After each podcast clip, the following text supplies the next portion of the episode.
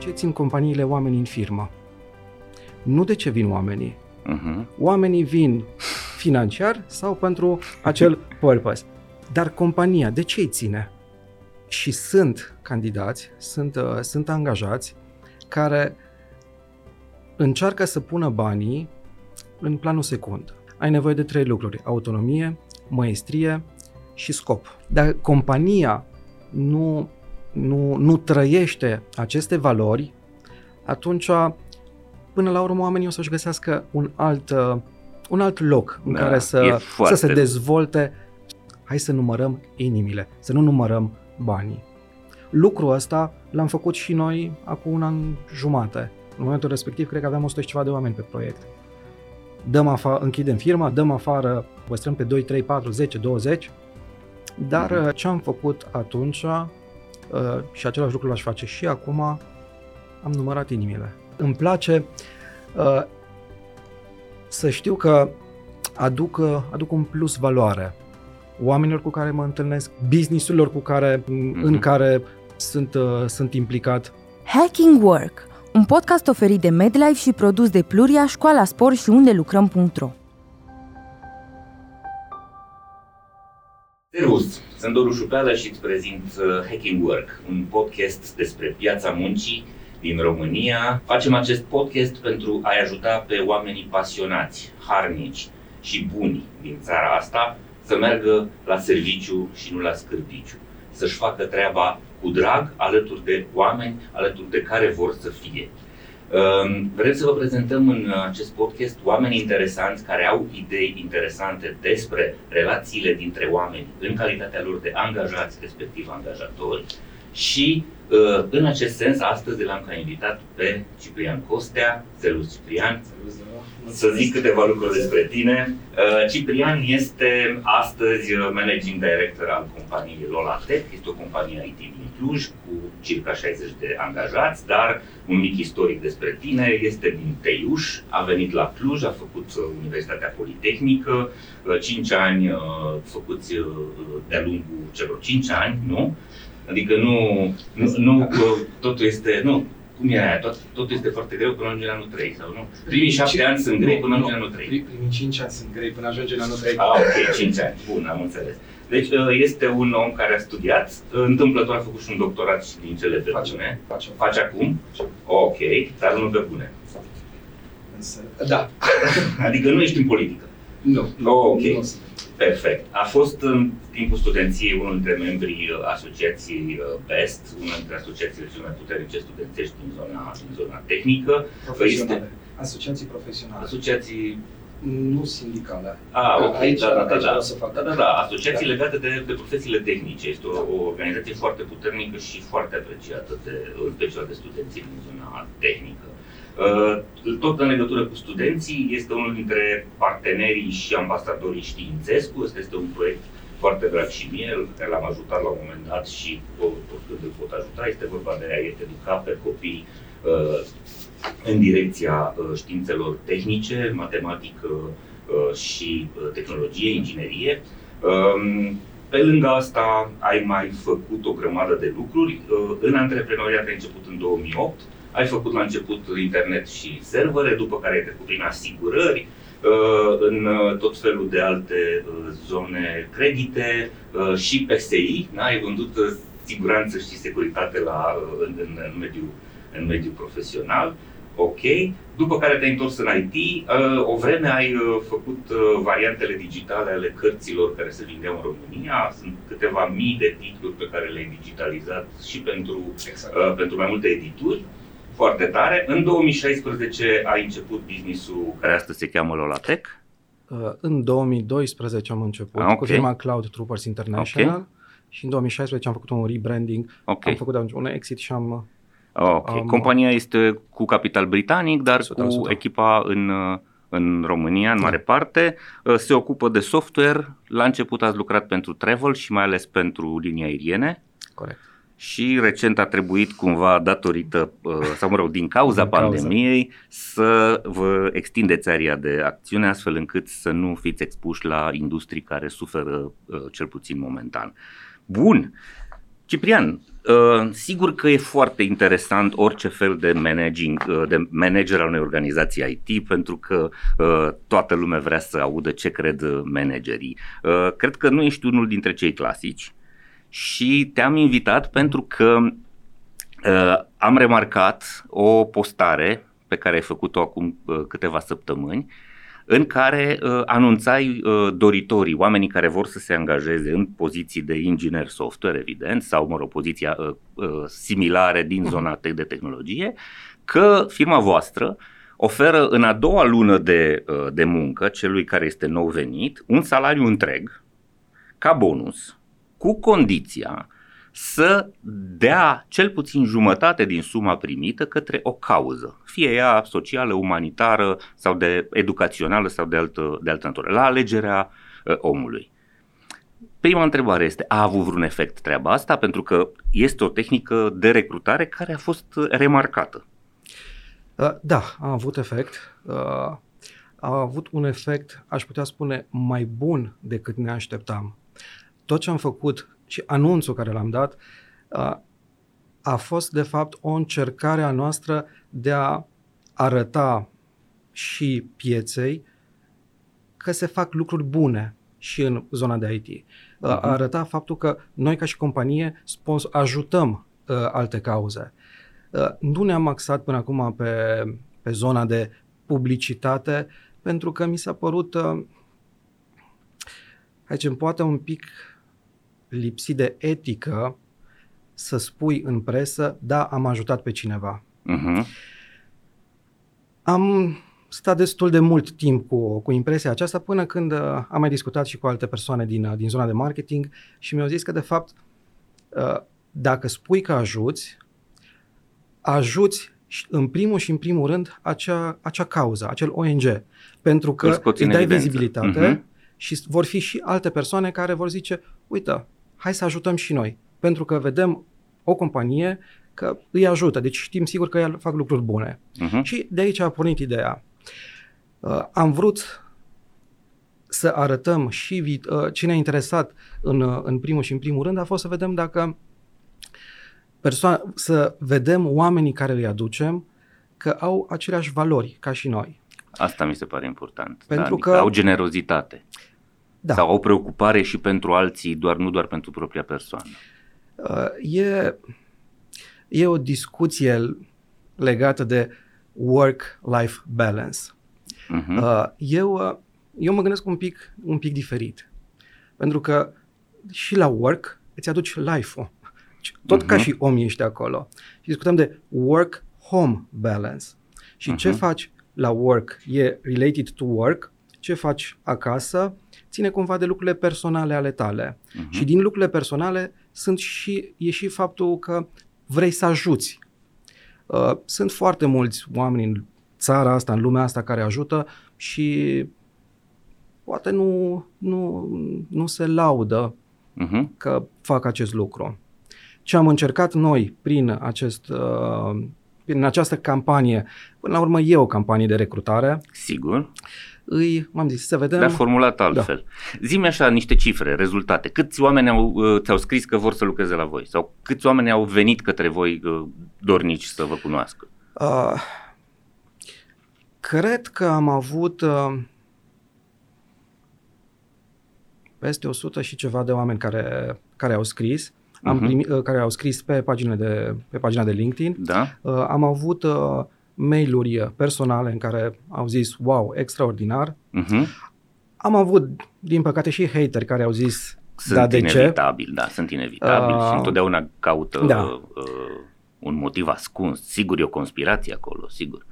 Dar uh, lucru care pe mine cel puțin m-a bucurat cel mai tare este faptul că au fost oameni care au aplicat, au spus din prima, da, vrem să, vreau să donez acolo, uh-huh. și vreau să lucrez pentru voi și vreau să donez 100%. Deci okay. nu avea nicio legătură, uh, nu, nu urmăreau un beneficiu al lor, hai să zicem acel relocation bonus. Uh-huh. Plec de la o firmă pe lângă salariu care îmi crește, mai primesc încă un bonus. Adică, okay. Să zicem ca și în, uh, ca și în fotbal, ca și în deci sport, ați făcut două trei, două, trei angajări repede? Da. Ok, ați avut o rată de răspuns la campanie de mailing direct de 20, 20 și 20 ceva, ceva la sută, la uriaș, uriaș, foarte bun. Și pe lângă asta o mulțime de noi fani sau oameni care au început să vă urmărească, nu neapărat direct interesați acum să facă o tranziție către un rol la da. voi, dar care au spus, mmm, vă trec pe lista Am, de companii la care ne uităm. Exact. Am avut, uh, avem uh, și persoane din, uh, din mediul ONG-urilor uh-huh. uh, care ne-au, uh, ne-au răspuns și ne-au felicitat pentru, da. pentru acțiune uh, și cumva aici mi-a plăcut foarte mult reacția. Nu au venit să spună foarte frumos ați făcut, hai să povestim dacă puteți să ne ajutați pe noi. A fost doar un thumb up. Da. Felicitări. Uh, și aici dis- spune cumva și de m- valorile care le au. Adică da, fa- faceți lucruri bune, ne bucurăm. Da, piața muncii în IT astăzi este, din păcate sau din fericire, depinde din ce unghi ne uităm, dominată de discuția financiară. Toată lumea vorbește despre bani și cei mai activi jucători din partea candidaților în, în zona asta sunt oameni care, uh, am avut și alți invitați care mi-au confirmat treaba asta, oameni care se uită strict la propunerea financiară. Cât este rata orară, cât îmi dai mie, uh, dar nu putem lucra pe uh, SRL sau pe FEA ca să iau eu toți banii și mă descurc eu mai departe, dar de ce să lucrez pentru o companie românească? Lasă că mă duc freelancer și uite câți bani îmi dau ceilalți. Cei mai activi sau cei mai vizibili nu știu dacă sunt cei mai mulți, uh, sunt cei care vorbesc despre bani. Voi ați venit, ați vorbit un pic despre bani, însă ați dus discuția într-o zonă de uh, nepasă, de cauze, de implicare personală și cumva ați făcut shift-ul ăsta de la mentalitatea de mercenar a celor care vor ok, vin să lupt pentru tine cât îmi dai, da? la mentalitatea unui om care vrea să existe, care vrea să construiască o conexiune și de altă natură decât cea tranzacțională cu organizația. Mie mi se pare foarte important lucrul ăsta pentru că eu cred că acolo se construiește cultură și uh, conexiune între, între oameni și organizații. Și dacă toate firmele ar ști să facă treaba asta, uh, ar avea mari avantaje și n-ar mai sta în oceanul ăsta roșu în care toată lumea uh, se ciomăgește uh, financiar, mai pune 100 de euro sau mai, uh, mai, dă, mai dă un avantaj, un beneficiu. Bun, cum vezi tu astăzi piața? Evident, toată lumea suferă. Uh, toată lumea caută oameni. Toată lumea pierde oameni. Cum, cum e pentru voi? Cum e pentru tine situația actuală?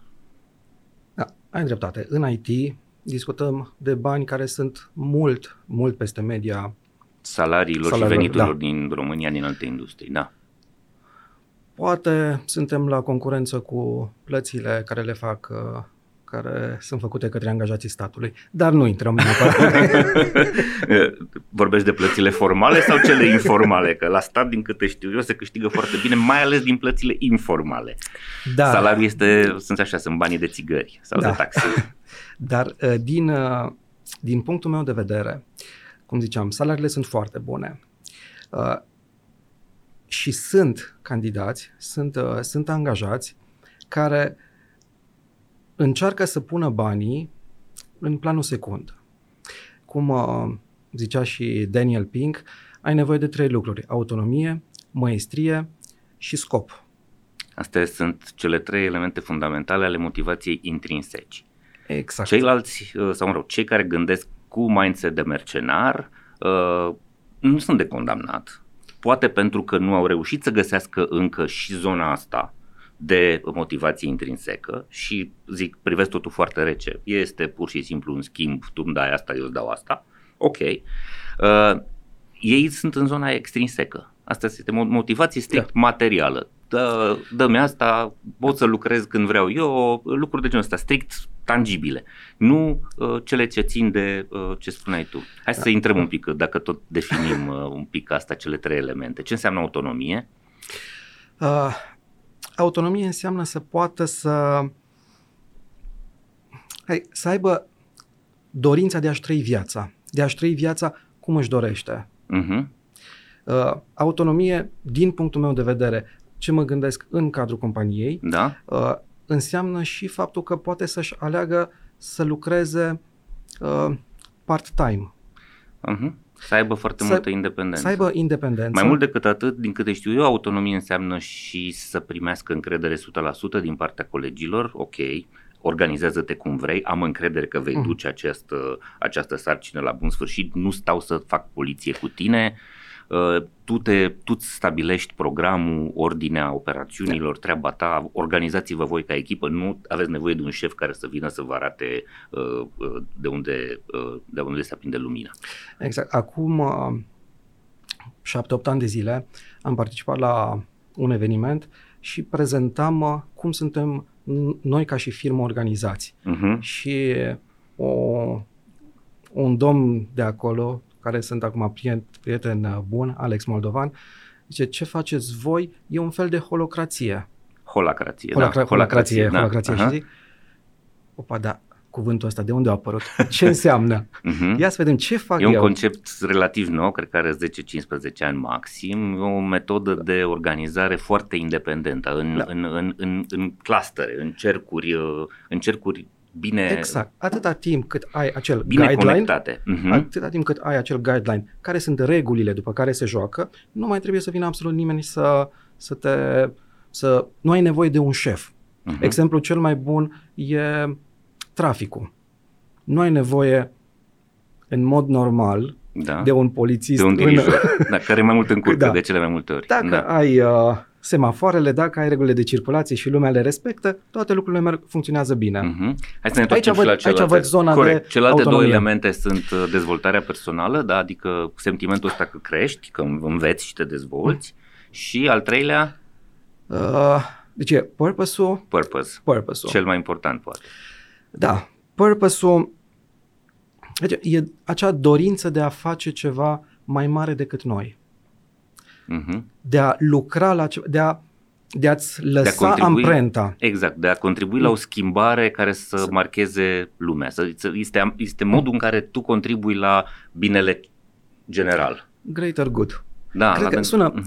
A, Sună, în, da, în, destul în de, română da, sună e, foarte rău, dar este vorba Da. de cum, cum te raportezi tu la lume, care e sensul tău în viață, care e rostul tău în viață. De, până la urmă, despre asta e vorba. Da. Și cred că cumva și la întrebarea, la, la partea aceasta de, de purpose, uh, o întrebare care îmi tot apare în minte îi de ce țin oameni, de ce țin companiile oamenii în firmă?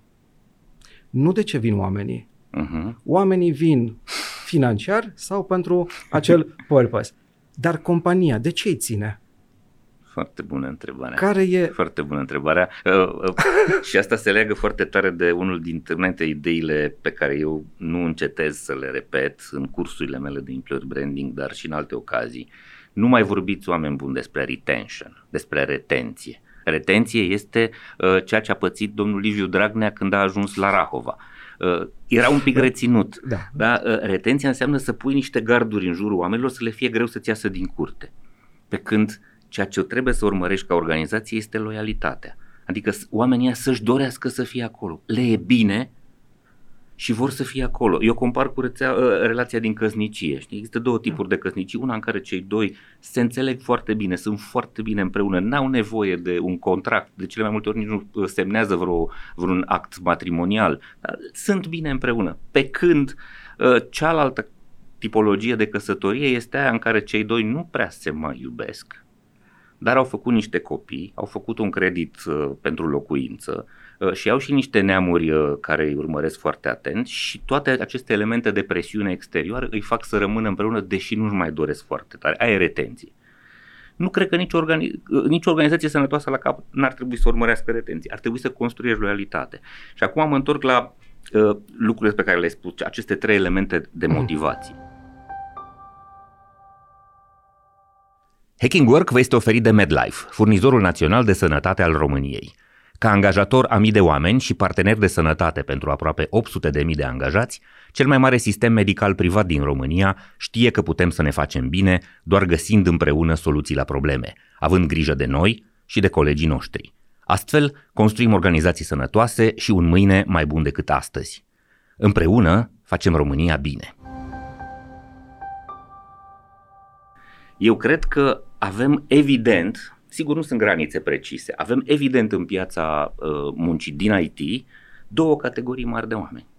Cei care sunt focalizați pe motivație extrinsecă, pe tranzacția financiară și nu prea se uită la restul aspectelor, N-au nevoie de un purpose, n-au nevoie de uh, autonomie. Asta e, urlă la, la mine sau îmi zice musta ce am de făcut, ba, chiar mai bine, dacă îmi zice muți butonul de la A la B, aia e.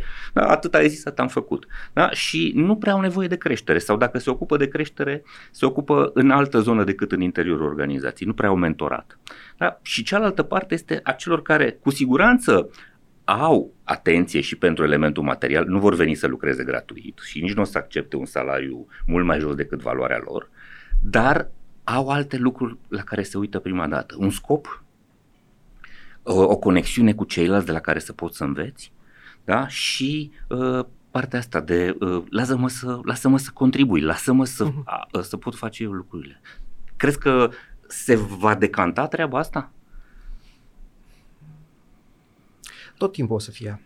Uh-huh. A, în, a, oamenii pleacă de la o firmă la alta, cumva din trei motive și ordinea nu e corectă. Care adică, o spun da, eu. nu e una clară. Da, nu avem un studiu da, ca exact. să zicem astea cele, asta Sunt e ordine. banii, pleacă okay. pentru un 15, un 20%, mai ales în aceste vremuri, probabil și un 25%, dar la un 20% se gândesc oare să mă duc sau nu. Uh-huh. Dar trebuie o, o, diferen- o sumă destul de mare. Uh, n-aș vrea neapărat să, sp- să spun că încadrez această categorie de, de, de angajați în zona mercenarilor. Nu, nu neapărat. E nu neapărat. ce- Sunt unii care poate da. vor să-și actualizeze valoarea uh, financiară pe Sau piață. Mhm. au uh, ajuns la un anumit nivel financiar și doresc ceva mai mult. Da, fiecare cu ce Mhm. dorește. Mhm. Uh, E zona de, de echipă.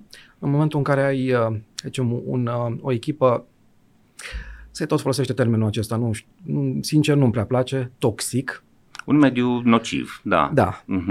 Uh, Nu trebuie să fie echipa neapărat, poate să fie doar un om din echipă. Da. Mhm. Cineva să în te general, trezești. un, un da. jupân, un șef, Să în te, general, da, să da, te oamenii, trezești. se spune, nu? Oamenii nu părăsesc organizațiile, părăsesc Părăsesc șefii oameni, da. proști. Da. Uh, și părăsesc că și schimbă locul de muncă și pentru uh, plafonare sau din cauza plafonării. Mhm. Dar simt că Da. nu mai au ceva de Da. dat sau de făcut, Mm. de performat în zona în care se află în momentul ăsta. Vor o Da. provocare nouă. Și partea cea mai interesantă e că dacă scoatem zona de bani și ne gândim strict la zona de uh, echipă Mediu. și mediu Mhm. și, Și, și zona de, de Cel nici provocări, profesional. Mhm. uh, mulți preferă să meargă și pe un salariu mai mic. Mhm. Și am avut, uh, am avut și cazuri la, la mine în, uh, în companie în care m, în urma discuțiilor le-am spus, "Uitați, ăsta este salariul care îl putem oferi noi în acest moment. Da. Dar au fost încântați de, Lucrul ăsta de discuție. sună, pentru cei care se uită la noi și mai ales nu sunt din IT, spun, du-te domnule de aici, lasă-mă cu prostiile astea. Dar uh, eu am întâlnit situații și sunt convins că și tu, de oameni care sunt pasionați de profesia lor și în IT sau, mă rog, în, în, în zonele care plătesc bine, de la un punct încolo nu prea mai contează uh, Da, suma. dacă pui adică, banii ok, deoparte- am, avem piramida lui Maslow, ne rezolvăm nevoile uh, fiziologice Mm. și de securitate, da, avem un 2000-3000 de euro uh, salariu cu care toată lumea ar fi mulțumit, deja nu mai contează dacă uh, cineva cu o ofertă uh, profesională neatrăgătoare îți dă 3200 sau 3500, prefer să stai la 3000, de exemplu, acum cifrele Da, pe da. care le spun sunt uh, uh, întâmplătoare, sunt doar pe o Mhm. zonă, pe un segment, stai la 3000, dar ai echipă extraordinar de bună, ai lideri uh, cu care îți place să Mhm. vorbești și ai uh, proiecte la care îți place să contribui. Și peste toate acestea apare acel purpose. Uh-huh. Și revin la întrebarea care am zis, de ce țin oamenii, uh, de ce ții, vrei să ții oamenii în firmă? da, da, da, exact. Deci s-ar putea să le ai pe toate astea, dacă nu ai, dacă compania nu, nu, nu trăiește aceste valori, atunci până la urmă oamenii o să-și găsească un alt, uh, un alt loc în Da, care e să, foarte- să se dezvolte spiritual, să E zicem. foarte valoros ce spui și mă bucur că ai spus lucrul ăsta. Uh, Se întâmplă de foarte multe ori să merg uh, pentru primele discuții în proiecte de consultanță cu organizații care mă cheamă, ajută-ne să ne reparăm imaginea sau vino, ajută-ne să atragem oameni. Și primele întrebări pe care le pun sunt astea, care e scopul vostru, care e aici? și care sunt principiile după care funcționați. Și cele mai multe răspunsuri sunt, pe păi scopul nostru este să facem bani pentru acționari sau să facem bani în general. Uh, în momentul în care primesc un astfel de răspuns, știu că nu se poate uh, rezolva absolut nimic acolo. Dar până nu se mm. ajunge la o schimbare de mentalitate, din păcate foarte multe organizații se nasc din dorința cuiva de a face profit, nu din dorința cuiva de a rezolva o problemă, de a avea un purpose. Sau de multe ori problema asta nu e conștientizată sau în foarte multe situații au avut această conștientizare Uh, conștientizarea, asta e treaba noastră, este misiunea noastră, asta vrem să facem pentru omenire, să rezolvăm problema asta, dar în timp au uitat. Pentru că au crescut foarte mult, au ajuns pe bursă sau au ajuns în zone de investitori care sunt mai degrabă atenți la dividende decât la misiune și lucrurile deviază, se duc în altă direcție. Au, au trecut pe zona de cifre, de pe zona de sentiment. Uh, ok. Bun, hai să ne întoarcem da. la măcelul ăsta financiar din piață. Da. Uh, se vede foarte limpede că în IT, odată cu pandemia, piața muncii s-a globalizat. Da, imediat ce a început lockdown-ul, foarte multe companii străine din, din, din vestul uh, Europei și din, din America, în general cele care plătesc cel mai bine sau care sunt cele mai, cele mai performante uh, în zona asta digitală, au spus ok, nu o să ne întoarcem foarte curând la birou, așa că hai să ne extindem area de recrutare și au început să angajeze oameni din, din toată lumea. Treaba asta a avut un impact destul de mare. Din cifrele pe care le am eu de la Stack Overflow, de exemplu, uh, sunt undeva la 35.000 de uh, ingineri români care au trecut în zona asta în ultimii 2 ani. Din cei 200 și mhm. ceva de mii care sunt acolo, e un procent uriaș. Și toată lumea vorbește. Tentația asta uh, a freelancing-ului Uh, este foarte mare. Nu oricine poate să facă treaba asta, dar puțin conștientizează că nu e așa ușor să fii freelancer. Trebuie să fii să ai un pic de cunoștințe de business. Uh-huh. Însă, uh, zona asta a adus și o altă tentație. A celor care vor să rămână într-o relație cu un angajator de aici, dar vor să schimbe tipologia contractului, în sensul că mă fac eu SRL sau PFA, și mă plătești pe firmă, pentru că în loc să dăm acei 40 și ceva la sută impozite statului român, mai bine îi iau eu și drămuiesc uh-huh. eu cum cred și o să plătesc mai puțin pe, pe firmă. Cum vezi treaba asta? Se întâmplă. Uh-huh. Avem, e uh, un da. fenomen da, amplu. Lucru care mă sperie cel mai mult este, cum ziceai, lipsa cunoștințelor de business ale programatorilor. Da, și educație și financiară. De educație financiară, da, nu business. Educație uh-huh. financiară, cred că asta e cel mai important. Uh, dacă ești foarte, un programator foarte bun, într-adevăr poți să intri pe diferite platforme de freelancing, biduiești, câștigi, îți faci treaba, ei banii, toată lumea e fericită. Uh-huh. Ce faci cu banii mai încolo? Cum îți ajung? Dacă discutăm cum sunt foarte mulți pe zona de PFA, din punctul meu de vedere, ăsta este cel, unul dintre cele mai mari riscuri. Uh, mai ales pentru cei care lucrează pe PFA pentru o singură companie. Uh-huh. Pentru că legea îi pune în pericol. Da, și se fac, știu în piață că se fac foarte multe Scamatorii. artificii uh-huh. în care uh, mai ai un contract cu încă o firmă, ca să fie să ai două firme, ai îndeplinit condițiile și s-a rezolvat. Te înțelegi cu da. un prieten care e și el pe FEA și da. vă facturați reciproc exact. niște lucruri, da. Sau în trei da. sau în patru. Cea mai mare problemă, și asta eu le spun uh, tuturor candidaților care vin și zic că aș vrea să lucrez pe PFA, e că în momentul în care vine de la, de la ANAF să verifice. Și va veni, pentru că statul e foarte flămând în perioada asta. Exact. Da. Și o să vadă, o să zică, eu nu cred că tu faci o activitate independentă. Eu cred că tu ești dependent de angajator. De acel angajator. Uh-huh. Și tu zici, păi nu, că uită regulile și zic, bă, eu așa cred și îți face o impunere. Și aici vine partea cea mai lucru care lumea nu-l știe sau puțină lume cei care nu sunt da. antreprenori și n-au trecut da. prin beneficiile relației cu ANAF-ul. Da. Ne, uh, ANAF-ul se uită în ultimii 5 ani de zile. Uh-huh. Uh, după aceea, dacă se uită, uh, deci se uită, îți pună poprire, evident că faci contestație, poate ajungi și la judecată. Durează ani. Și dacă ai ghinionul să pierzi, uh, statul poate să execute tot ce ai tu pe persoană fizică, pornind de la mașină, casă, conturi, Mhm, absolut mhm. tot. Mhm. Ce le spun eu tuturor celor care vin și zic, uite, aș vrea PFA, pentru că, într-adevăr, PFA-ul e varianta cea mai simplă. Plătești Sigur, ai o normă norma de de venit, venit e și de convenabil. obicei mulți ai merg și pe zone, asigurările incluse. da, merg Mhm. pe zone de favor, zone Da, pe din ju- afară. județele astea care nu există, cum e Sălajul, da? Sau, așa, nu știu. da. da, ok. Și plătesc acolo un uh, 1000, 2, 3000 de lei pe, pe an și cu asta s-a rezolvat. Uh, le zic tuturor, mai bine, dacă tot vreți să mergeți în direcția aceasta, faceți-vă un SRL. Acolo cel puțin, deocamdată, Nu ți impune nimeni să ai o, sau să, să Da. n-ai dependență. Poți să unul lucrezi la cu un mână, singur da, uh, și client. doi, răspunzi limita capitalului social. Mhm. Problema asta cu contractorii a fost și în UK. Și acum, în, uh, în UK, din câte am înțeles, și acele SRL-uri ale noastre de o persoană sunt văzute ca și activități dependente. Ok. Și deci, Mhm. părerea mea e că Să-și Să- ia măsurile de precauție. asta e lucru, lucru cel mai important. Dar, Sau, r- r- rămânând în zona asta, Da. relația dintre angajator și angajat mai rămâne aceeași atunci când vorbim de o tranzacție între entități uh, juridice? care e purpose-ul companiei? Purpose, Mă tot întorc la Da. acest... uh, Care-i scopul? Da. Unde, ce, ce își dorește compania și dacă ceea ce își dorește compania sau nu, ce își dorește angajatul este aliniat cu ceea ce uh, face compania. Mhm.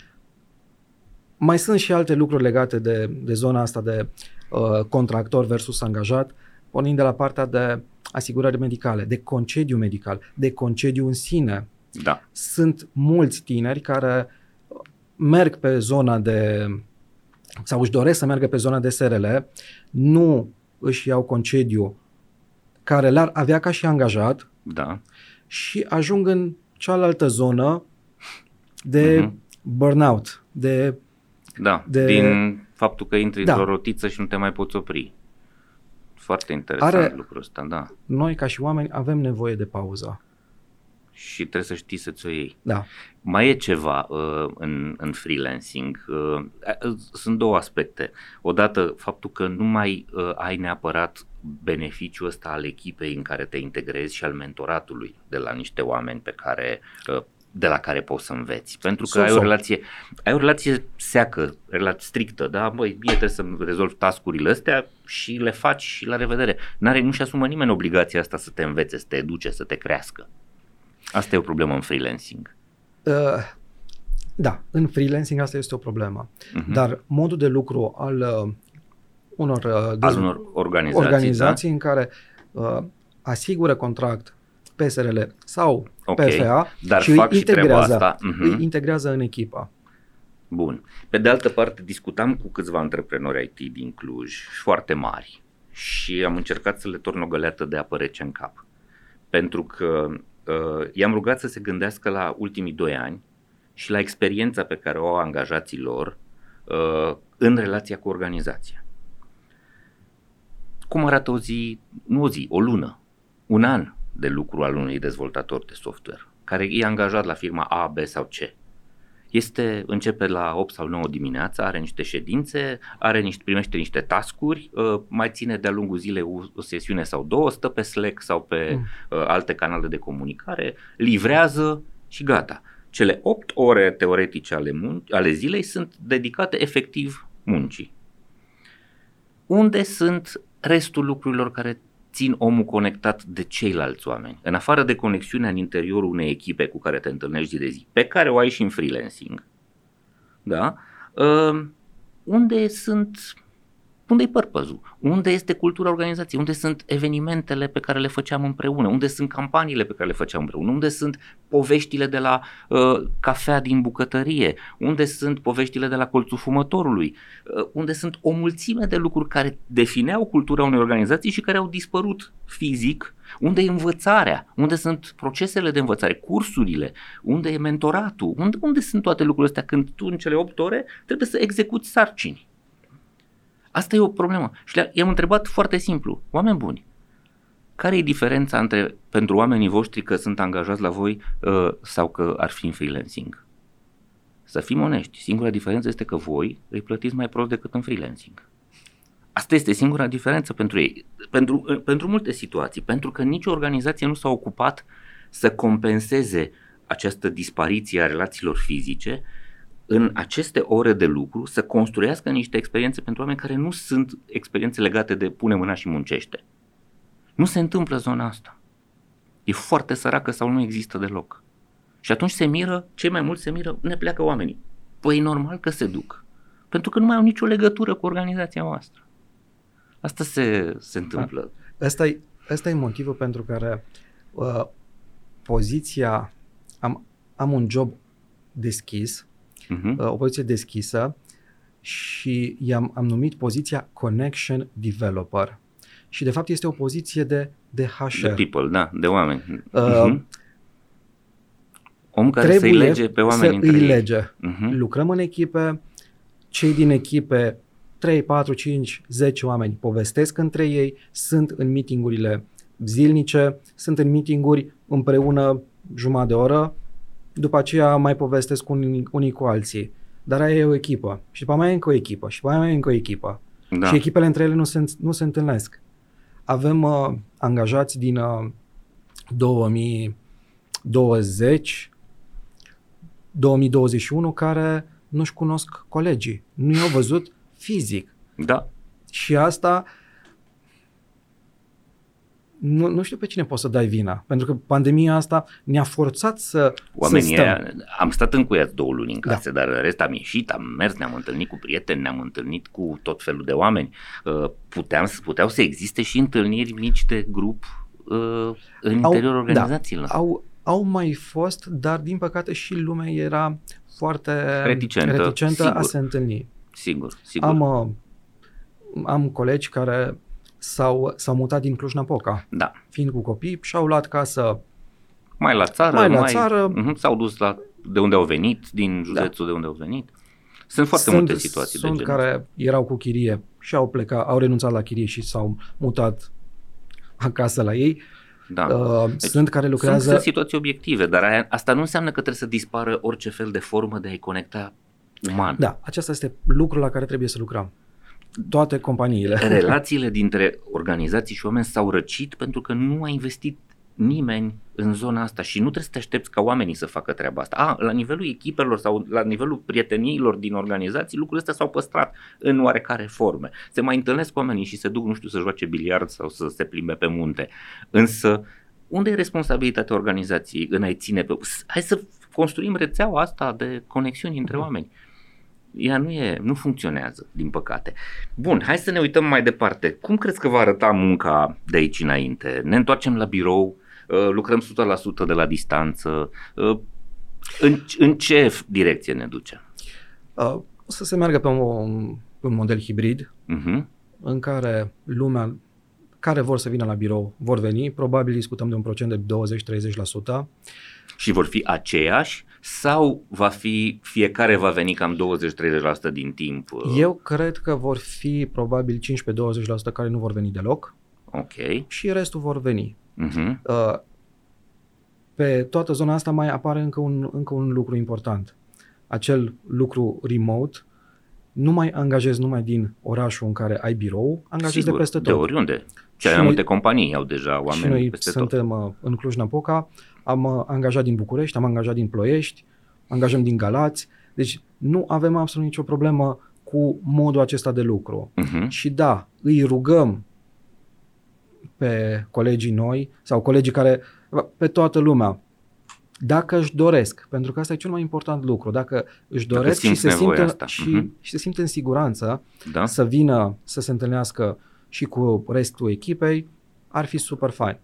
Dar nu, nu poți obliga pe nimeni să facă ceva ce, ce, nu, ce nu-și dorește, mai ales uh, în momentul acesta în care oricine, dacă simte o mică presiune, zice mulțumesc, la revedere.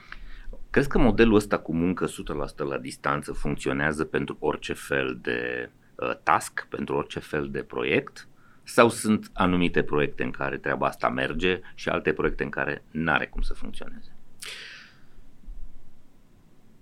Cred că partea de, de dezvoltare, de, de dezvoltare Strict, soft, strict, strict, strict scriere de cod, cod, pe niște da. specificații. asta merge. e simplă, corect. Singurul lucru care nu cred că va merge Mhm. cu munca remote uh, e partea de R&D, research, uh, and Innovation, develop- innovation, da. creativitate.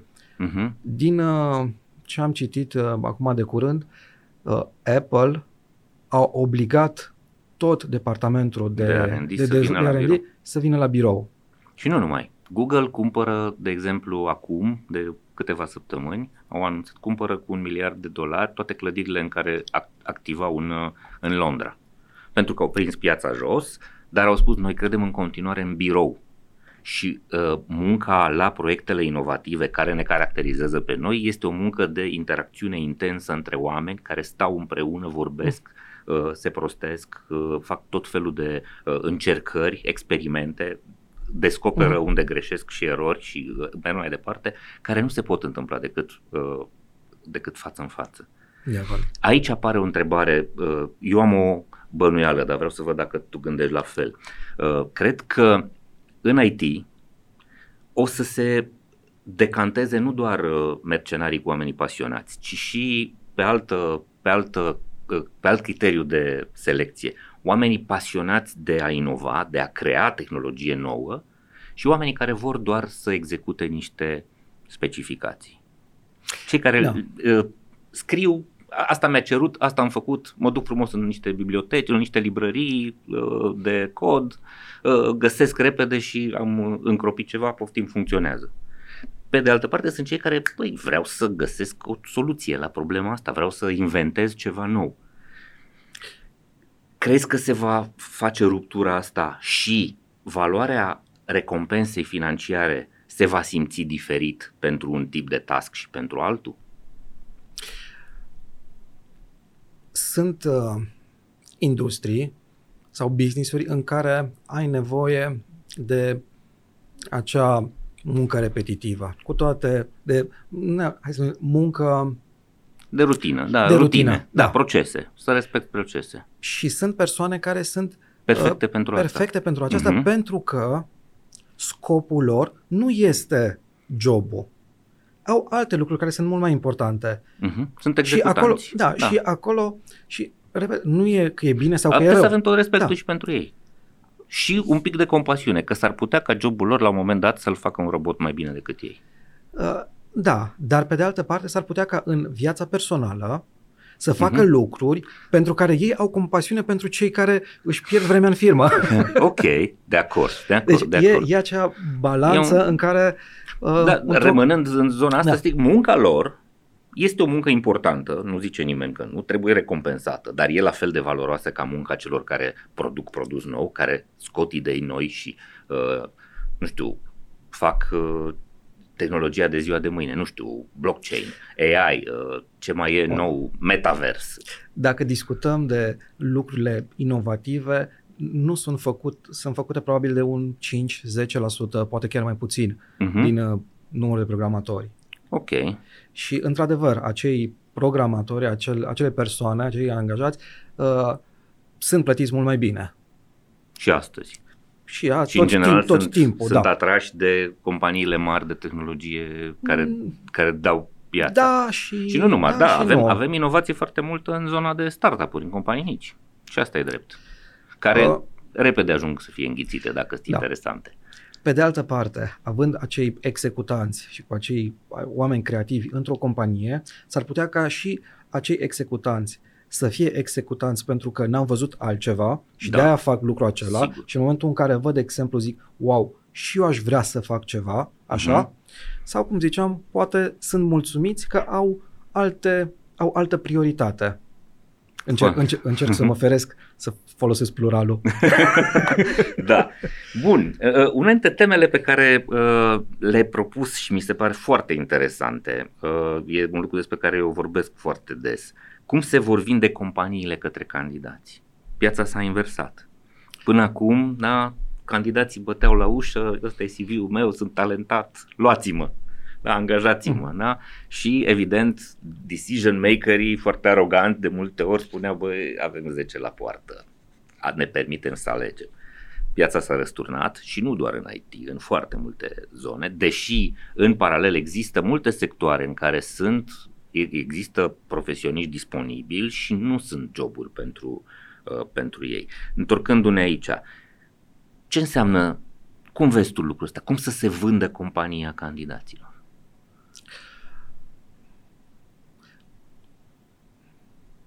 E cu riscul de a mă învârti în cerc, uh-huh. ziceam de acele trei motive pentru care oamenii pleacă. Uh-huh. Echipă, bani și tehnologii sau um, dorința de a excela, uh-huh. la care adăugăm acel purpose. Uh-huh. Depinde, depinde, deci păr, pentru mine, purpose-ul, scopul companiei, scopul pentru da, care... De ce ne-am adunat noi aici, da, exact. Ăsta este lucru care... La ce muncim noi. La care, la care oamenii vor adera. Vor fi companii care vor pune accent pe bani și mi se pare normal pentru că probabil au bani mulți în spate și au nevoie să livreze uh-huh. și sigur își vor găsi oamenii care vor bani vor plăti, da, vor, uh, vor uh, lua acei bani, da, vor, vor, vor semna tranzacția. Uh-huh. Uh, dar sunt și alții care vor merge pe varianta sau este iarăși acum trendul cu patru zile pe săptămână. da. Și acolo deja iarăși discutăm de scopul companiei. Compania ce zice?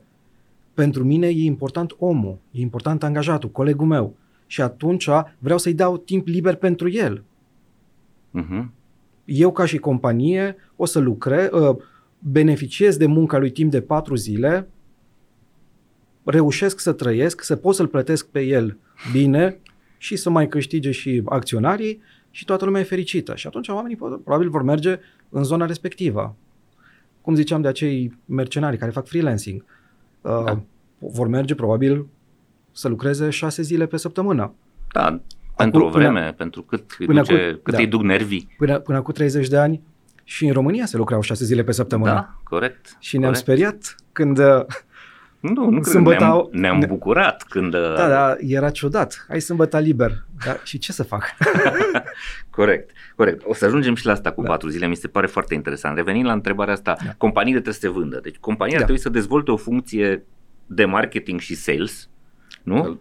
Employer branding, da. De employer branding, da, care să prezinte această ofertă, această propunere de valoare pentru piață. În primul rând să o deseneze, adică să înțeleagă cu ce ne facem noi diferiți, pentru că piața e aglomerată și cam toate organizațiile arată la fel. Ce faceți voi? Tehnologie, bun, ceilalți fac. Ce-mi da. propui? Păi bani și colegi, fain, ok, toată lumea îmi dă asta. Uh, care e scopul? E, când vorbim de scop, s-ar putea să, de purpose, s-ar putea uh-huh. să mhm. apară diferența. Foarte puține organizații reușesc să-și descopere scopul ăsta astăzi. De ce? Cred că se schimbă destul de des. Scopul? Uh, scopul. Și și e bine asta? Sau se adaptează. Ah, ok, Bun. cu siguranță. Uh, asta trebuie să se adapteze. Mult timp în piața de IT, cel puțin când discutam de, de startup-uri, da, a, toate startup-urile aveau un scop sau aveam, aveam un scop. Uh-huh. Să facem, nu știu, cel mai bun uh, cea mai bună aplicație care să vândă la nivel mondial, să facem clienții cei mai fericiți.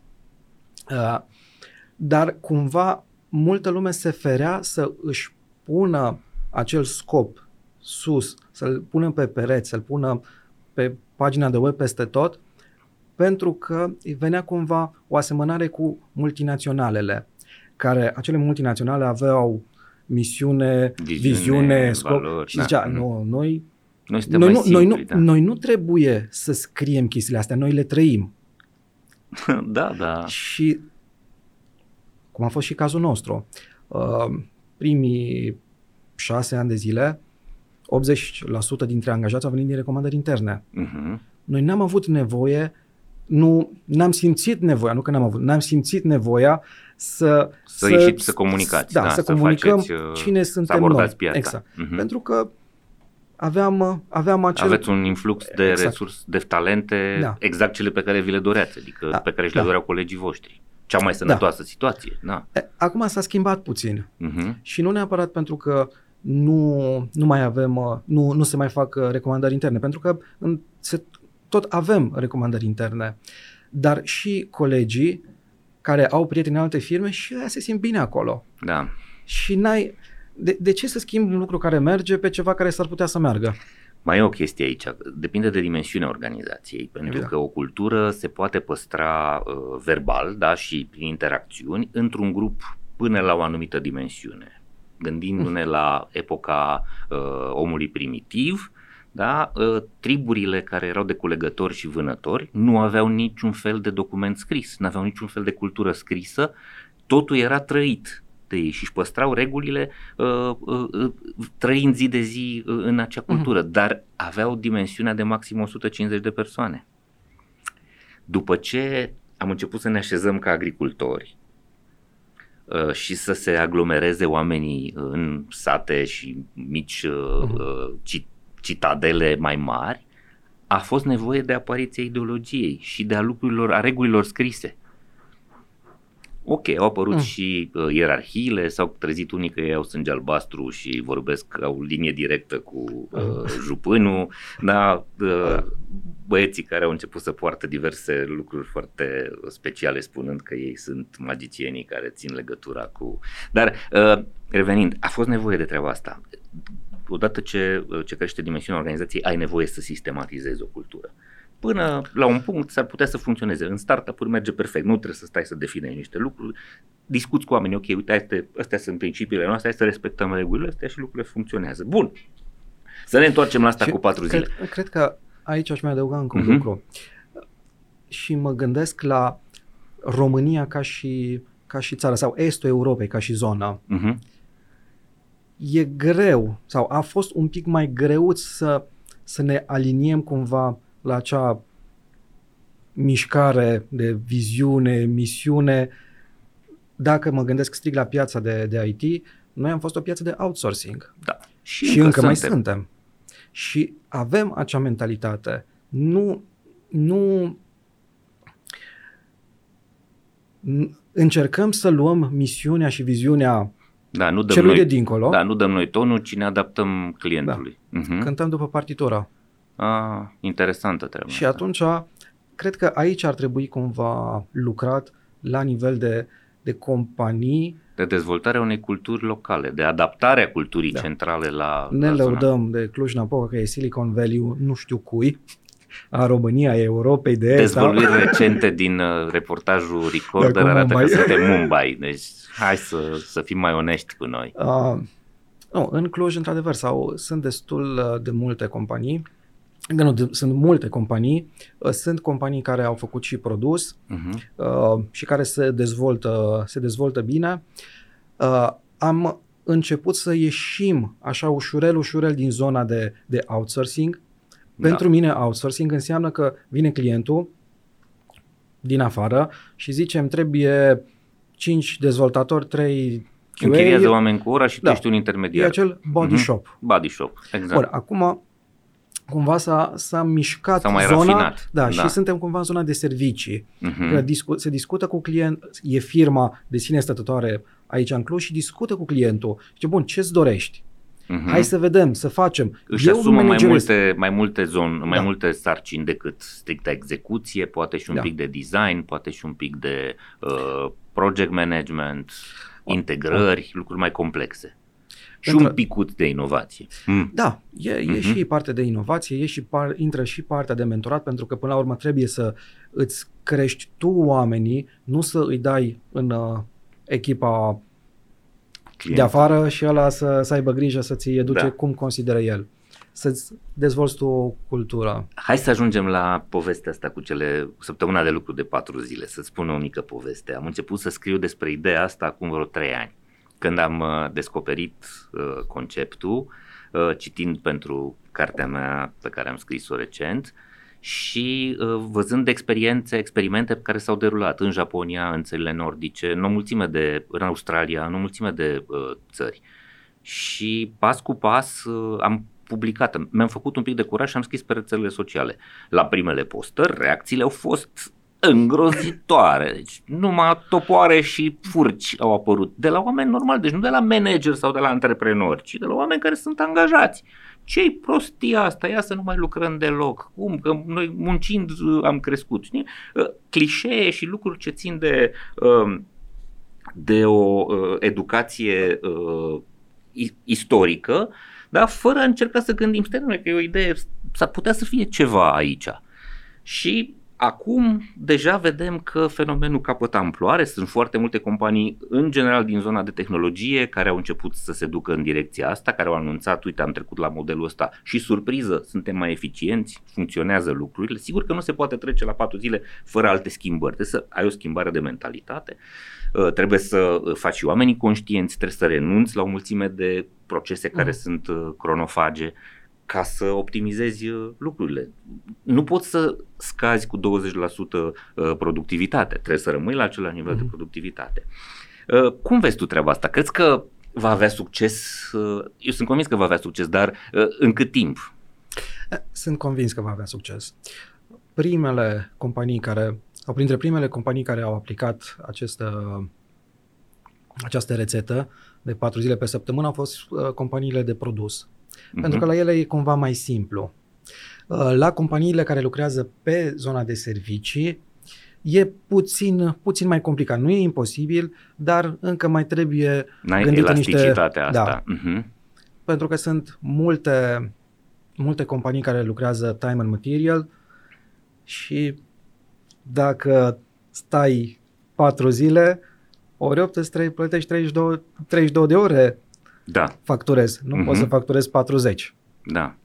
Uh, dar uh, cred că și companiile acestea de, de servicii vor, uh, vor ajunge în zona aia. Dacă ei să mă arunc Procesul într-o... ar trebui să fie ăsta, nu? Să nu da. mai factureze ore, să factureze produs finit.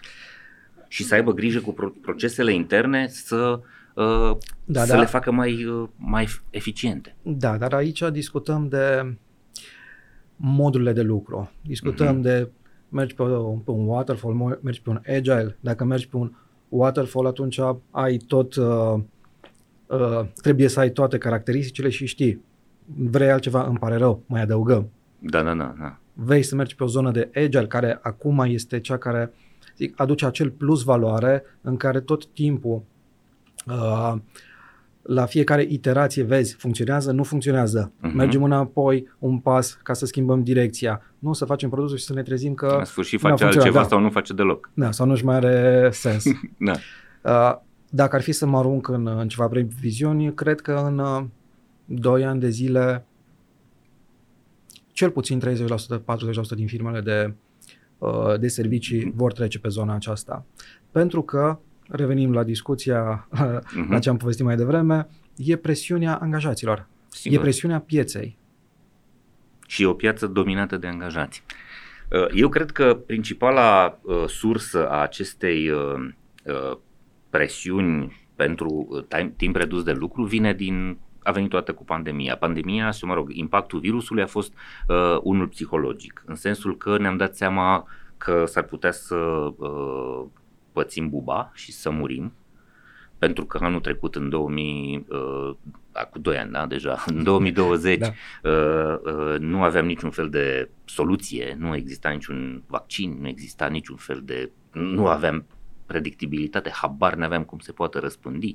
Și în momentul ăla foarte multă lume a fost uh, forțată de situație să se gândească, stai un pic, asta e viața mea, asta a fost viața mea, asta este ceea ce vreau eu să trăiesc și foarte mulți oameni vor să se întoarcă la uh, prioritatea vieții personale față de muncă. Vor să pună relațiile cu familia lor mai sus și cu prietenii mai sus decât relațiile cu colegii. Ceea ce este firesc și natural. Și de acolo cumva a apărut această ten- tendință care are diverse forme de manifestare. Sunt oameni care fac downshifting în sensul că renunță la profesie și pleacă și se apucă de ceva la țară. Sunt oameni care uh, coboară doar la jumătate, vor să lucreze doar jumătate din timp ca să câștige timp pentru ei. Sunt oameni care uh, vor să rămână în organizații și să performeze la fel pe aceiași bani, dar să lucreze mai puțin, optimizând procesele, evident. Um, citesc acum câteva cărți și sunt șocat de uh, modul în care, modul foarte prost în care ne organizăm timpul. Și da. mai precis de modul în care suntem victimele tehnologiilor pe care noi le-am angajat să ne fie de folos, dar de fapt ne-au subjugat. Sunt câteva cifre. În 2021, uh, un angajat din economia cunoașterii, adică din zonele astea, industriile creative, trimitea zi de zi, trimitea și primea zi de zi 132 de mail-uri. Cifra a crescut în 5 ani de la 40 și ceva de mail-uri. S-a triplat. Am un studiu făcut de Microsoft fix uh, anul trecut, când eram în plină pandemie, care arată că uh, 85% din timpul petrecut efectiv în cele 8 ore sau 10 ore cât lucrăm, sunt sarcini ce țin de comunicare și colaborare, nu, nu țin de efectiv execuția propriilor, uh, uh, propriilor responsabilități, sarcinilor la care lucrezi. O oră și 15 minute maxim pe zi muncim să fim eficienți, să lucrăm la sarcinile noastre. În rest vorbim cu alții, în diverse forme. Iată oportunitatea de a îmbunătăți lucrurile astea S-ar putea să putem să lucrăm trei zile pe săptămână, dacă învățăm să fim eficienți. Cum da. vezi treaba asta? Înainte de pandemie, ok, nu se lucra o oră și ceva. Cu siguranță. Se lucra probabil vreo trei ore, patru ore, că în rest tot stăteai să povestești cu colegii. La cafea, la masă. Uh-huh. Bârfele de peste ecrane. Dar, bun, acel lucru, pe de altă parte, te ajuta ca să menții o coagulare. Să ai coeziune, da, exact. da, aveai direcție. Erai grupul da. din aceeași încăpere. Și da, acum trebuie gândit, regândită un pic partea aceasta de comunicare. Eu ce am făcut, de exemplu, de un an și ceva, mi-am pus toate uh, notificările de pe telefon și de pe calculator pe silent, nici măcar pe, pe buzz, pe, pe, mm-hmm pe zona să fiu anunțat. Uh-huh. Și mă uit Când la jumătate de oră, la o oră, îmi arunc numai privirea, a scris cineva? N-a scris. Pentru că mi-am dat seama, imediat după ce a venit zona de pandemie, că discutam și toate de, de toate uh, mijloace de comunicare, de Slack, Teams, ce, da, Skype, sunt, ce se mai folosește. Sunt, sunt foarte multe. Stai să faci ceva, bip, bip, da. te uiți, te-ai defocusat, încerci să răspunzi acolo, exact. te întorci din coace, oare ce trebuia să fac? Când încep să scrii, iar îți scrie altul. deci, într-adevăr, zona aceasta de time management uh, trebuie, deci, pe zona aceasta trebuie, evident, uh, educată, educată lumea. Educată și cred că nu avem suficiente instrumente încă. Și nu cred că doar lumea. Cred că și organizațiile, de, de la organizații ar trebui să da, plece. organizațiile ar trebui Știi? educate. Pentru că să... organizațiile au cultivat acest uh, fear of missing out. Nu sunt pe Slack, înseamnă că nu-s la lucru. Nu răspund dacă mă tăguiește unul acolo și mă întreabă ceva pe grupul tuturor, pare că chiulesc. Da. Și nu e în regulă. Ok, e foarte posibil ca unii oameni să chiulească dacă nu răspund, dar sunt alții care vor liniște să poată lucra în, în momentul în care compania își pune problema, uh, și când zic compania, mă gândesc la companie în ansamblu, mă gândesc la cei responsabili, jupânii. Da, da, da, să, deci jupânii nu sunt responsabili, jupânii sunt doar decidenți. Oamenii responsabili sunt... Bun, uh, cei care răspund de ce se întâmplă în film. Da, dacă decidenții. Spun, decidenți. Dacă își pun problema, oare asta chiulește, nu chiulește, înseamnă că lipsește încrederea. Sigur. Și dacă lipsește încrederea, poți să-i pui ce mijloace coercitive vrei, și nu ce mijloace de... Și de, încrederea care lipsește nu e doar aia a șefului în subordonat, ci e mai degrabă a subordonatului în șef. Vezi acolo da, problemă. Merge în, în ambele direcții. Ele apar natural. Uh, ai zis de fear of missing out. Da. Uh, probabil ai citit de joy of missing out. Da, JOMO. Da, da asta deci asta, să... asta e Da, da, Chestia vezi, cea- nu vei putea să iei decizia asta de capul tău. Trebuie ca organizația să, Să o înțeleagă, înțeleagă. organizația, colegii, băi, Da. oameni buni, hai să aprindem lumina să ne organizăm și hai să ne definim niște spații în care nu ne băzăim. Hai să ne, lă- ne lăsăm să lucrăm. Asta, asta Și o ve- treaba asta ți- ține, e nevoie de training, pentru că să, să, scătă, să scăp, asta e o adicție. Suntem deja Da. lipiți de instrumentele astea digitale. Nu cred că putem scăpa singurei. Da, oricum, partea aceasta a venit odată cu pandemia, când ne, ne, ne mai întâlnindu-ne, ne Da. gândeam ce să facem. Hai să nu, să nu pierd La legătura. început a fost firesc, hai să vorbim între noi. da, da, dar după aceea a rămas. da, da, da, da, da. Da, într-adevăr, Treaba trebuie- asta s-a dus uh, rău. Mhm. Satya Nadella a observat asta. A cre- A fost un, o creștere de productivitate în primele luni, că toată lumea era entuziasmată de nou framework, Mhm. după care lucrurile s-au dus în cap, iar creativitatea și inovația s-au terminat, Da. deci alea nu mai există. Nu mai există sau au șanse foarte mici să supraviețuiască. Organizațiile performante sunt în primul rând organizații sănătoase, iar asta înseamnă angajați sănătoși, fizic, psihic și relațional. În ultimii doi ani am înțeles cu toții și mai mult cât de importantă este sănătatea. Astăzi, abonamentele de servicii medicale sunt cel mai important beneficiu non-salarial dorit de către angajați. Cu abonamentele de servicii medicale MedLife pentru companii și IMM-uri, angajații primesc încredere, speranță și sănătate. Ei au acces la un întreg ecosistem medical care include spitale, laboratoare, clinici, hiperclinici, farmacii și cabinete dentare, unde mii de medici, asistente și infirmieri sunt acolo pentru ei zi de zi. MedLife înseamnă sănătate pentru oameni și organizații. Împreună facem România bine. Sunteți la Hacking Work, primul podcast din România dedicat pieței muncii. Acesta este un produs realizat în parteneriat de Pluria, Școala Spor și undelucrăm.ro. Dați-mi voie să vă spun câteva lucruri despre cei trei parteneri care produc acest podcast. Pluria este o platformă online care oferă freelancerilor și angajaților din organizații posibilitatea de a lucra flexibil din orice fel de spațiu confortabil pe care ei își doresc să-l închirieze. Practic, folosind aplicația Pluria, puteți să vă rezervați birouri și săli de meeting în diverse configurații și în diverse dimensiuni, în peste 200 de spații de coworking din România, Spania, Portugalia și Columbia. Prin intermediul aplicației mobile pe care o aveți disponibilă și pentru iOS și pentru Android, puteți să faceți uh, treaba asta uh, accesând spațiile de care aveți nevoie pentru a lucra ocazional sau în mod curent, iar companiile cu care lucrați au o uh, prezentare transparentă a tuturor acestor uh, uh, rezervări și au un control foarte eficient asupra costurilor legate de spațiile de lucru. Munca hibridă se face inteligent, confortabil și eficient cu Pluria. Școala Spor este o platformă de educație informală, interactivă și modernă, care oferă învățare prin dezbatere și colaborare, cu sprijinul unor tutori cu experiență profesională de vârf, dublată de o structură academică foarte serioasă. La Școala pentru Oameni Responsabili avem cursuri, workshop-uri și tabere într-o serie de domenii profesionale foarte actuale, specifice economiei cunoașterii. Am adăugat recent în programele noastre și un micro MBA în Talent Management acreditat de University of Suffolk.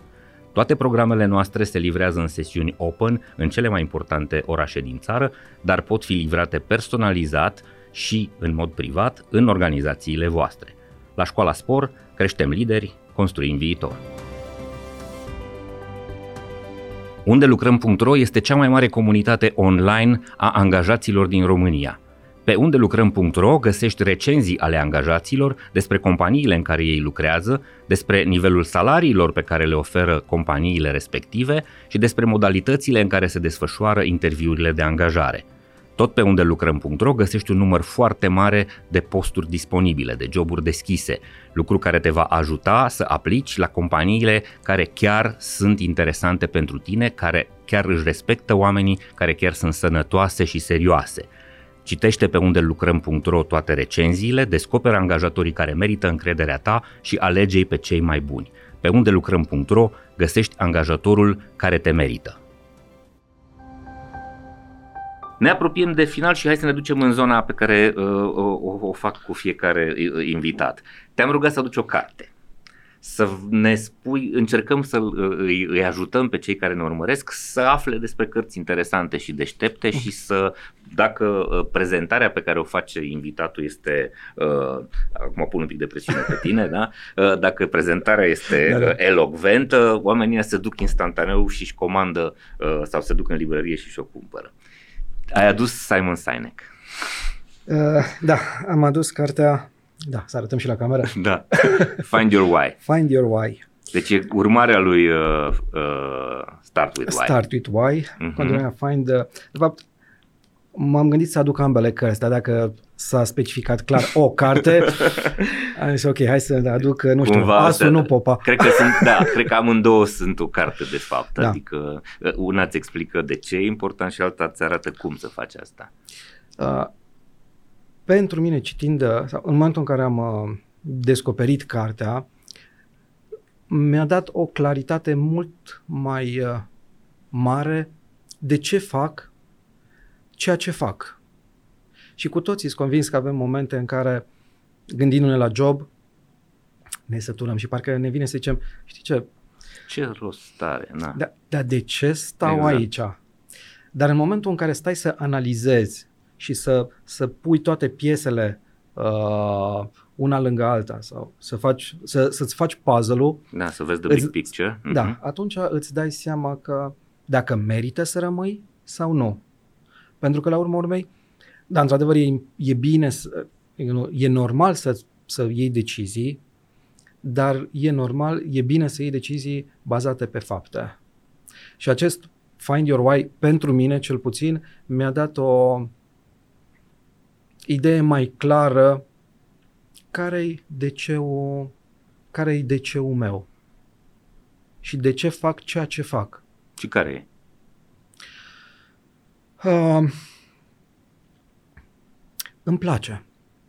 Îmi place ceea ce fac. Îmi place uh, să știu că aduc, aduc un plus valoare oamenilor cu care mă întâlnesc, uh, businessurilor cu care uh, mm-hmm. în care sunt, uh, sunt implicat. Cumva scopul ar fi să fii folositor. Da. Să, să-i ajuți să progreseze, să-i ajuți să se ducă în, într-un, într-o fază uh, superioară celei în care se află. Da, să fie, să zicem, o versiune mai bună a, Aha. a lor, okay. zi de zi. Și nu, nu numai pentru, pentru colegii mei, ci, eu zice, pentru oricine cu care interacționez povesteai de, de, zon, de partea cu Științescu. Uh-huh. Da. Uh, da, Științescu, acel fond al uh, Fundației Comunitare, ajută elevii să se dezvolte pe zona de știință, STEM, știință tehnologie, tehnic, tehnologie engineering și, și matematică. Da. Acum a mai intrat și AU și artele, ah, cel okay. STEAM, în care... A, să băga și arta la mijloc în tehnologie. Foarte și dă, dă bine. Da, da, se mai umanizează domeniul. Da, deci toate aceste lucruri uh, mă fac pe mine să mă trezesc uh, bucuros dimineața că am un scop în viață. Foarte tare. Uh, am și obiceiul de a prezenta o carte, nu neapărat suntem în competiție. Cartea se numește Irațional în mod previzibil, uh, Dan Ariely. El are mai multe cărți uh, scrise în zona asta. Uh, este unul dintre autorii cei mai puternici și mai cunoscuți în uh, ceea ce se numește economie comportamentală, un domeniu nou care vine și spune uh, ideea tradițională a economiei că oamenii au decizii raționale e destul de greșită. Este. Pentru că, și dă foarte multe exemple aici, uh, de exemplu, când vedem uh, în magazine un preț gratis, ne determină să acordăm mai multă atenție și surpriză uh, capcana asta, că întotdeauna gratisul ăsta este o capcană, capcana asta comercială te face să muști sau crește rata celor care mm. mușcă. Este o decizie irațională. Nu ne dăm seama decât târziu, stai bă, că de fapt nu era nimic gratis aici. Pe de altă parte, Uh, există multe uh, uh, lucruri ce țin de autosugestie și de, uh, de placebo. De exemplu, sunt foarte mulți oameni care cred că aspirina de un dolar e mult mai bună decât aspirina care costă un cent. Deci, aia de un dolar, când o cumperi și da. dai un dolar pe ea, te vindecă înainte să o închiți. Pe când cea de un cent poți să iei 10 bucăți și dacă te doare capul, va continua să te doare capul. Deși totul ține de autosugestie. Uh, are aici un exemplu care se leagă foarte tare de, de ce ai făcut tu cu oferta voastră de, de angajare.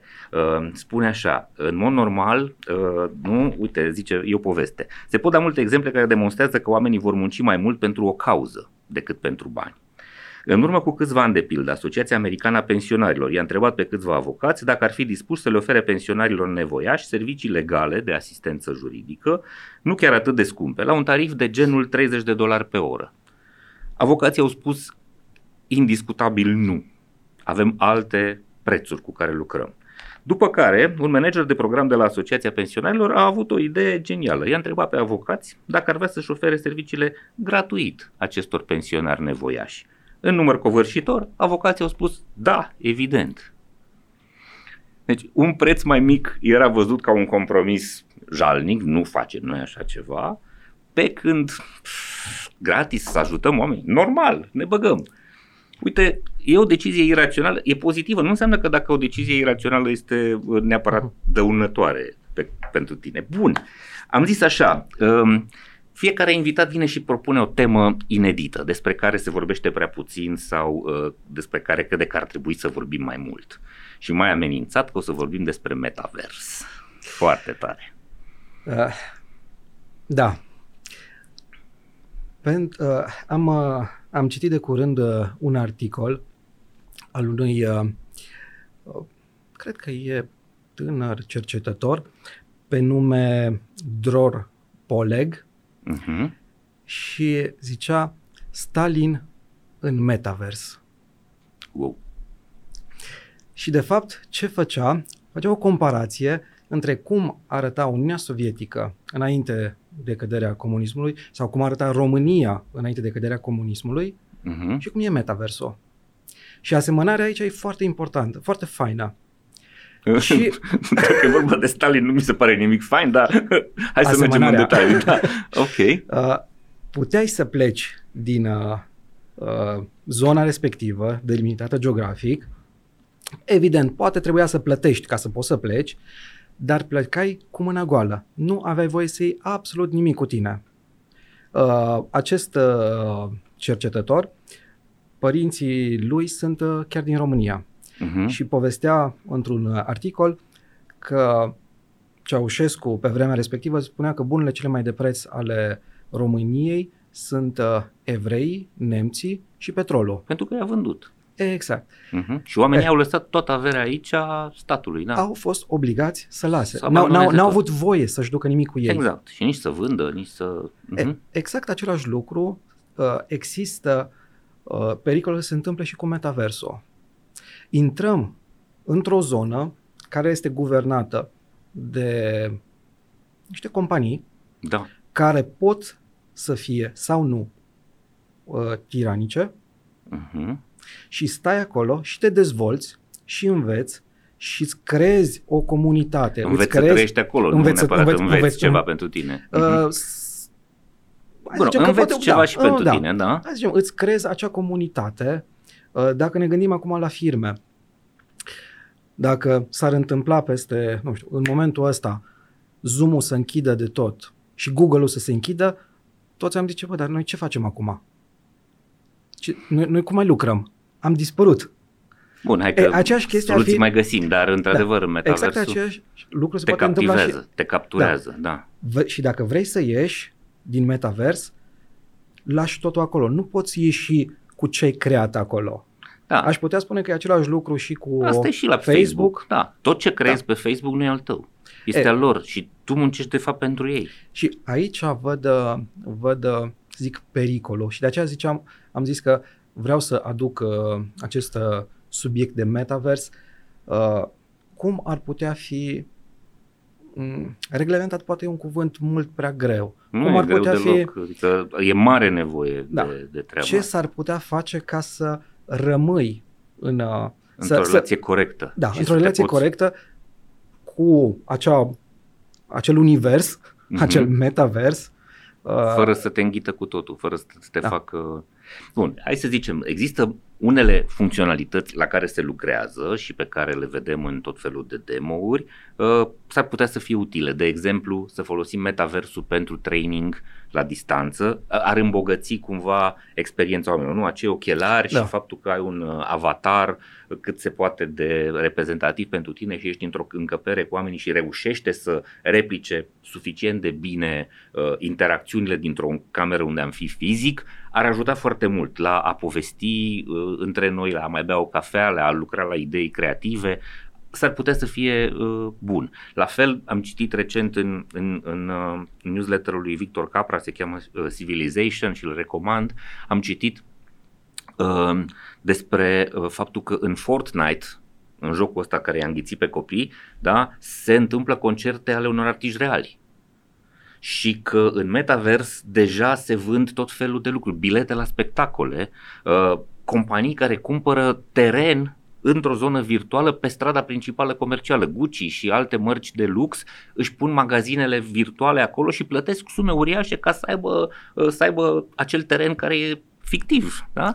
Uh, lucrul ăsta, hai să zicem că au o oarecare uh, doză de interesant și pot să fie benefice, însă pe de altă parte, riscul de a ne înghiți cu totul, încă o chestie de care tocmai vorbeam, nu, hai să scăpăm mm. de dependențele astea și să putem să ne concentrăm pe viața noastră și pe ceea ce trăim în momentul ăsta și să ne ordonăm viața, capcana asta s-ar putea să ne absorbă și mai rău.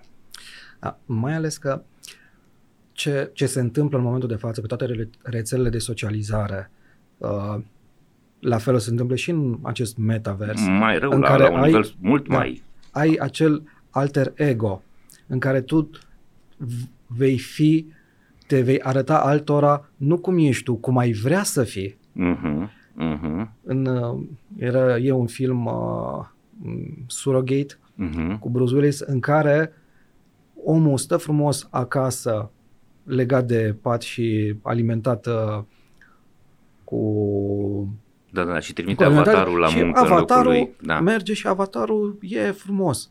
E arată bine, nu are nicio problemă și după uh-huh. aceea arăta în film seara când se întoarce avatarul acasă da. sau când se deconectează, ești o semilegumă. Da. Aici văd, văd un risc. Nu știu ce s-ar putea face, pentru că nu poți să stai în calea progresului. Nu poți să zici, nu facem asta pentru că uite unde putem ajunge. Cred că dacă este deja direcția în care se va merge, hai să vedem ce putem să facem ca să rămânem să fa- umani. Să facem acest progres chiar să fie un progres și pentru noi. Că s-ar da. putea da. să fie doar pentru business-uri sau pentru da. uh, cifrele de pe bursă, dar nu da. neapărat un lucru foarte uh, fericit da. pentru oameni. Dacă, dacă acum, uh, acum 2 ani de zile ne întâlneam la birou frumos, uh-huh. acum stăm pe Zoom. Ne vedem, da, ne vedem. Și ne întâlnim uh, când ne întâlnim și cum ne întâlnim. Da, foarte da. trist. Bun. O persoană care te inspiră. Sunt, uh, sunt multe persoane care, care, pe care le-am luat ca și exemplu de-a, de-a lungul vieții. Din, uh, din facultate uh, și cumva am încercat să iau din fiecare, de la fiecare persoană câte ceva care am crezut că mă identific, mă, mă ajută să fiu o variantă mai bună. Uh-huh.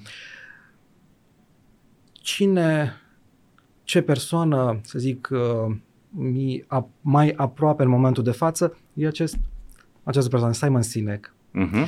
Uh, ce, ce mi-a plăcut uh, la el și chiar a fost uh, un lucru care l-am aplicat în companie, uh, erau exemple de Uh, cum, uh, cum funcționează businessurile și cum trebuie văzute businessurile, pornind de acel scop. Și dădea exemplu că de o companie care a trebuit să a mers printr-o perioadă mai grea din punct de vedere financiar și s-au hotărât, ok, ce să facem?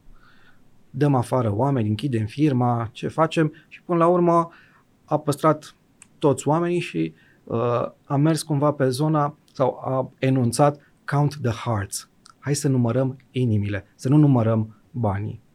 Lucrul ăsta l-am făcut și noi acum un an jumate, când a venit uh, tăvălugul și compania aeriană pentru care lucram, a zis ne pare rău, avioanele sunt la pământ, închidem contractul. Uh-huh. Și Mhm. noi aveam aceeași problemă atunci. Ce facem? Pentru că era, în momentul respectiv, cred că aveam 100 și ceva de oameni pe proiect. Dăm afară, închidem firma, dăm afară persoanele care ni se par că nu sunt uh, la fel de bune tehnic ca și restul, sau păstrăm pe 2, 3, 4, 10, 20. Dar Mhm. uh, ce am făcut atunci, uh, și același lucru l-aș face și acum, am numărat inimile. Am zis nu, rămânem cu toată lumea. E mai greu, dar sunt convins că împreună vom trece. Bun. Uh, o lecție recentă? Da, m-am gândit uh, o lecție recentă, să zic, care să fie, fie memorabilă pentru mine. Uh, și lecția care am, uh, care am învățat-o nu e chiar așa recentă, e un pic mai vechiuță uh, și are legătură cu dedicarea. Uh, dedicarea pentru echipă și pentru, hai să zicem, lucru. Și a- e din artă. Cunosc uh, cazul bine. Uh, a fost un spectacol de balet cu două zile înainte, două, două trei zile înainte, uh, solistul, băiatul și-a a făcut ceva sărituri și s-a lovit. Un accident și a Da. devenit indisponibil? Uh-huh. Uh, n-a devenit indisponibil, îl durea foarte tare și a, luc- uh, a dansat, uh, Așa sau a rănit. făcut, uh, a făcut uh, repetițiile așa a rănit. Uh-huh. Uh, cu o zi înainte a mers, nu mai putea durere, a mers și a făcut uh, remene. Uh, avea uh, tendon, uh, ligamentul fisurat bine, dar a dansat a doua zi.